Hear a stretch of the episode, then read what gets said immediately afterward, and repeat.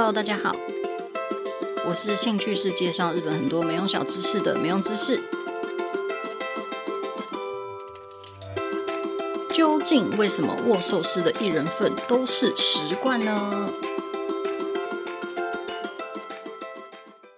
这次的闲聊到底要聊些什么好呢？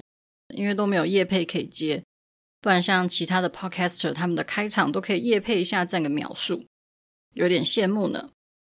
不然我就来夜配一下自己的书好了。其实已经快要出版一周年了，还是请大家多多支持《日本奇妙知识不思议》，里面有一百则日本的生活、食物、历史和都道府县相关的有趣小知识。希望可以让阿美年底结算版税的时候，可以薯条加大，糖醋酱不用舔盖子。谢谢大家，谢谢大家。好的，话说前阵子我忘记退订某一个影音平台。而且我觉得他们家真的是超级难用，就是难用到我很怕被挤，所以我就不说是哪一家好了。但是它其实里面有蛮多很冷门的剧或者是电影，只是它的界面真的是爆干难用的，它没有办法记录你看过什么片子，然后你看到哪里，然后搜寻系统也没有很友善，而且它的取消政策就是非常不适合我这种容易忘记自己有没有订阅的人这样。总之，我就自己金鱼脑忘记取消，所以我又被续扣了一季，真的是哭哭。因为真的也没什么特别想在里面看的东西，反正我就大省心态，想说既然都已经被扣钱了，就来找找看里面有什么东西可以看好了。居然找到《怪兽死了怎么办》这一部，这部是我最爱的三木聪导演导的。三木聪他有一个军团。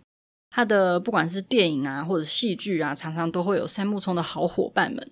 那我其实都超喜欢，其中当然就是有小田切浪，还有三木聪的老婆不施惠里，还有岩松了等等这种定番人物。然后在《怪兽死了怎么办》里面，就是突然看到二阶堂富美出来几秒钟，就是马上让我想起我之前很爱很爱的那个《乐海搜查官》这部日剧。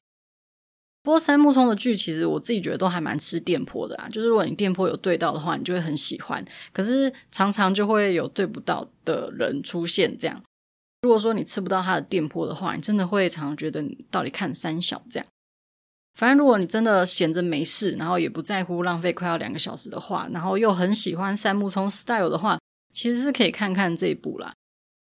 像我就真的很喜欢他的《乐海搜查官》，就是超爱的那种。到最后，他那个结局居然是这样的，那个时候其实整个鸡皮疙瘩都起来，立刻二刷找线索。其实《乐海搜查官》他从不管是片头曲啊，或者是剧里的地名啊，或者是车牌号码等等，其实都给了一堆提示，但是当时看的时候完全都没有注意到。后来在二刷看的时候，就发现哦，原来这里就有提示，哦，这里就有提示，这样整个鸡皮疙瘩都毛起来。那其实这部真的蛮好看啦，虽然结局是有一点点惆怅，就是了。好的，所以和主题完全无关的闲聊就结束了，怎么样也没有办法扯到握寿司，所以就直接切入主题。今天想和大家聊聊，到底为什么去寿司店点一人份的握寿司数量都是十罐呢？这感觉起来就是因为十罐是一个完整的数字。如果说你说九罐。一人份是九罐，或者是一人份是十一罐，感觉就是不干不脆的。但其实一人份寿司是十罐，是有一个原因在。不过在讲握寿司之前呢，就先跟大家聊一下寿司的历史。毕竟寿司就是日本民族的一个代表食物之一。那寿司这个东西呢，就是米饭上放上鱼类组合而成的和食。到底为什么要叫寿司？真的有人会去想这个问题吗？就像为什么棺材板要叫棺材板，馄饨要叫馄饨，大家都吃得很开心，应该真的不会有人就是一边吃馄饨一边想说，诶，为什么馄饨要吃要叫做馄饨吧？总之呢，为什么寿司要叫做寿司？最被大家知道的一个说法，就是因为它发酵造成的这个酸味，它的汉字是酸，然后一个呃西沙西苏塞寿西，所以才取名为苏西这样子。那寿司它其实又分成熟寿司跟早寿司。熟寿司的日文叫做拿雷之西，最早最早可以追溯到奈良时代。它的起源呢，就是把河川的鱼用盐搓一搓，搓一搓，然后入味，然后就和饭一起腌制发酵这样。但是其实那时候吃的时候，它不会跟着饭一起把它吃掉，它会把饭刮掉，然后只吃鱼肉。饭的用处呢，就是帮助发酵跟保存鱼肉而已。这样，后来人类就开始就是开始酿造醋啊，那这个时候就也开始发展到早寿司。早寿司是早安的早，早寿司的日文是はや寿司，它的酸味成分主要是醋。不过早寿司原本的吃法就是把鱼淋上醋，然后去缩短它的腌制时间。后来呢，大家可能就觉得说这个饭丢掉非常的浪费，所以就开始把饭留下来跟着鱼一起吃。所以现在大家吃到的寿司大部分都是早寿司。蛮有趣的是，其实，在平安时代的时候，他们就是当时的人，就是把寿司当作是一种税金。所以寿司的制作方法就是最早最早是求可以长期保存为主。因为你长期保存才有办法上缴到朝廷，不然如果你没有保存好的话，你缴的税就只是一堆臭得要命的臭鱼臭饭而已。这样。不过因为刚发酵过后的米饭就是很酸很软，所以很难吃，所以实际上以前的人才不会把这个用来保存鱼的米饭一起吃掉。就像刚刚讲的，他那个时候的米饭呢，只是用来保存腌制鱼肉用的。所以才会在吃的时候把饭给刮掉，这样子。那早寿司后来就发展成关西大家常见的那种压寿司，就是方形的那种压寿司。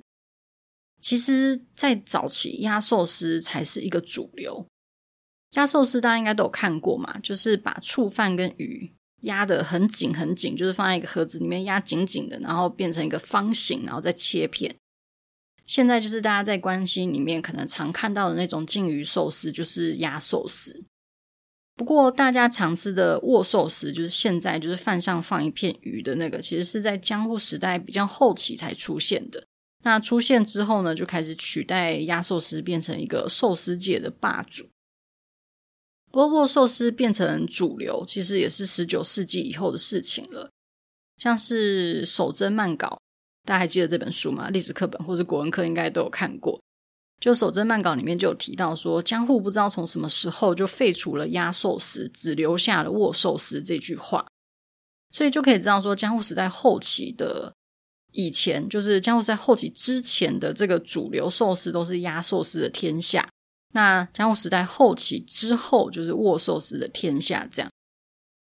所以其实握寿司的发展跟我们现代没有差得非常非常远。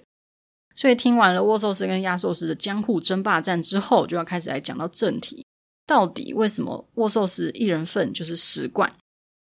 而且握寿司一人份十贯，居然还可以顺便解决寿司濒临绝种这件事情，听起来就是非常的不可思议。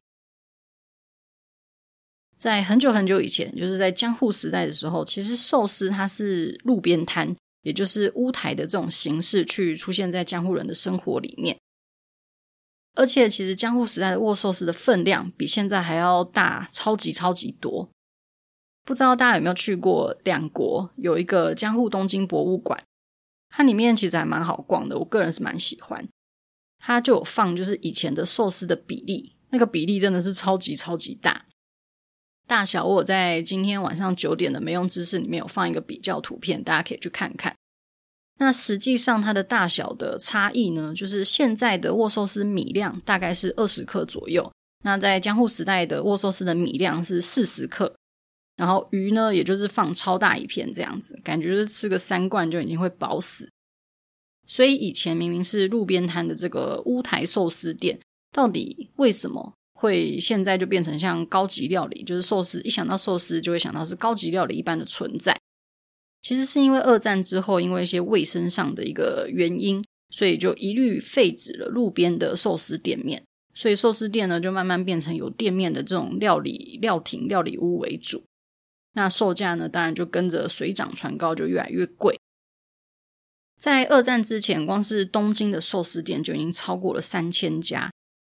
战争之后呢，其实握寿司的本体，也就是米跟鱼，它们的供给受到限制，变成说米量是要用配给的方式去提供给人民。所以握寿司如果没有米，也没有海鱼的话，就没有办法捏成寿司，所以就没有办法营业。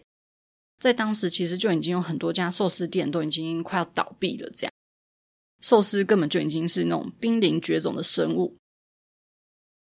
可是做生意嘛，就是还是要做啊，不然就没有钱啊，钱当然还是要赚嘛。所以就算呢没有办法捏成寿司来卖，还是可以用现有可以供应的材料做成东西来贩售给客人。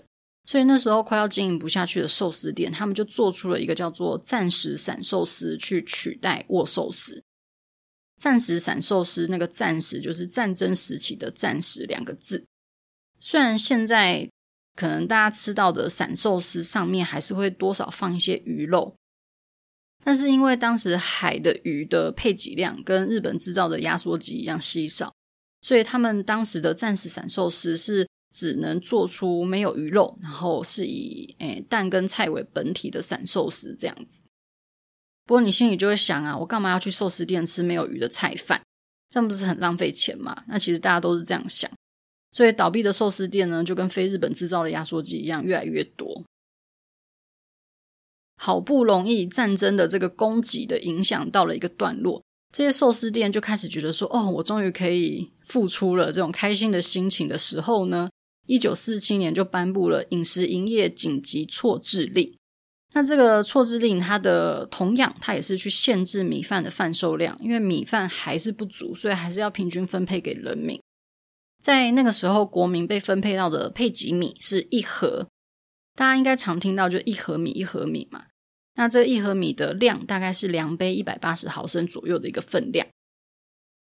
在当时呢，就银座有一家寿司店的店主叫做八木辉昌，八木辉昌他就召集了寿司业界的霸主们，召开了一个紧急寿司会议。那他们的结论呢，就是如果我们没有米可以用，那我们就让客人提供米。那客人他们不会自己捏成寿司，所以我们就帮他们把米捏成寿司。这样子听起来是不是我们就不是餐饮业，我们是一种加工业？所以他就把这个想法提出之后，没想到居然还通过了。虽然中间还是有被差点打枪啦，但是他打枪的原因不是因为加工业这个说法很妙，是因为当时鱼的供给量还是有受限制。其实八木辉昌他脑筋也真的是动得很快啦，因为当时受限制的鱼其实是指海里的鱼，他就想说，如果不能用海里的鱼，那我们就放一些贝类啊，或者是虾子啊，或者是河川的鱼啊、蛋啊之类的，这样总行了吧？就是完全的钻漏洞，而且他们只收四十日元的加工费，就可以提供一盒米做成的十罐寿司。这个四十日币听起来好像很便宜，但我大概查了一下，昭和二十年代的四十日币大概是现在的八千日币左右。老实说，还蛮贵的，比现在贵很多。以外，那个米还要自己制备，其实真的是蛮蛮贵啦。那不过这样子的提案居然还是通过了。通过之后呢，也居然还蛮多人愿意花这个钱来吃。那到底要怎么样知道说你这家店，你的这个寿司店有没有提供你带米，我帮你捏成寿司的服务呢？就店家的门口，他们就会挂上一个牌子，那这个牌子上面就会写说寿司持餐米委托加工之类的字。所以如果你看到你家附近的寿司店门口有挂这个牌子，你就可以把你的米带去，那这个寿司店就会把你的米捏成跟他们店里的一些海产都捏成寿司提供给你，这样。一盒米，也就是量杯一百八十毫升左右的米量，刚好可以捏成十罐寿司左右，所以就变成一人份的寿司就是十罐的这个分量，就是这样子的由来。那也因为这样子的一个发展，让寿司店开始有办法去继续经营、继续做生意，所以就刚好呢，也解决了寿司濒临绝种的问题，真的是非常的可喜可贺，可喜可贺。然后我们现在不是常看到寿司的日文汉字是一个呃鱼部嘛，就是鱼是部首，然后信件主旨的那个旨，中文叫做鳍。但这个字就是鳍这个字原本是指鱼内脏的腌制品，那寿司反而是用鱼字旁，然后加上初来乍到的那个乍，然后中文是念成乍这个字。那后来呢，就是鳍跟乍混用，结果变成。原本是指鱼内脏腌制物的“鳍”字，变成寿司的汉字，这样子也是一个蛮有趣的一个奇妙的中文的奥妙。好的，所以我们今天就学到了，到底为什么一人份寿司是十贯的冷知识了呢？希望可以接到无限磁索式的夜配，那我们就下周再见啦，拜拜。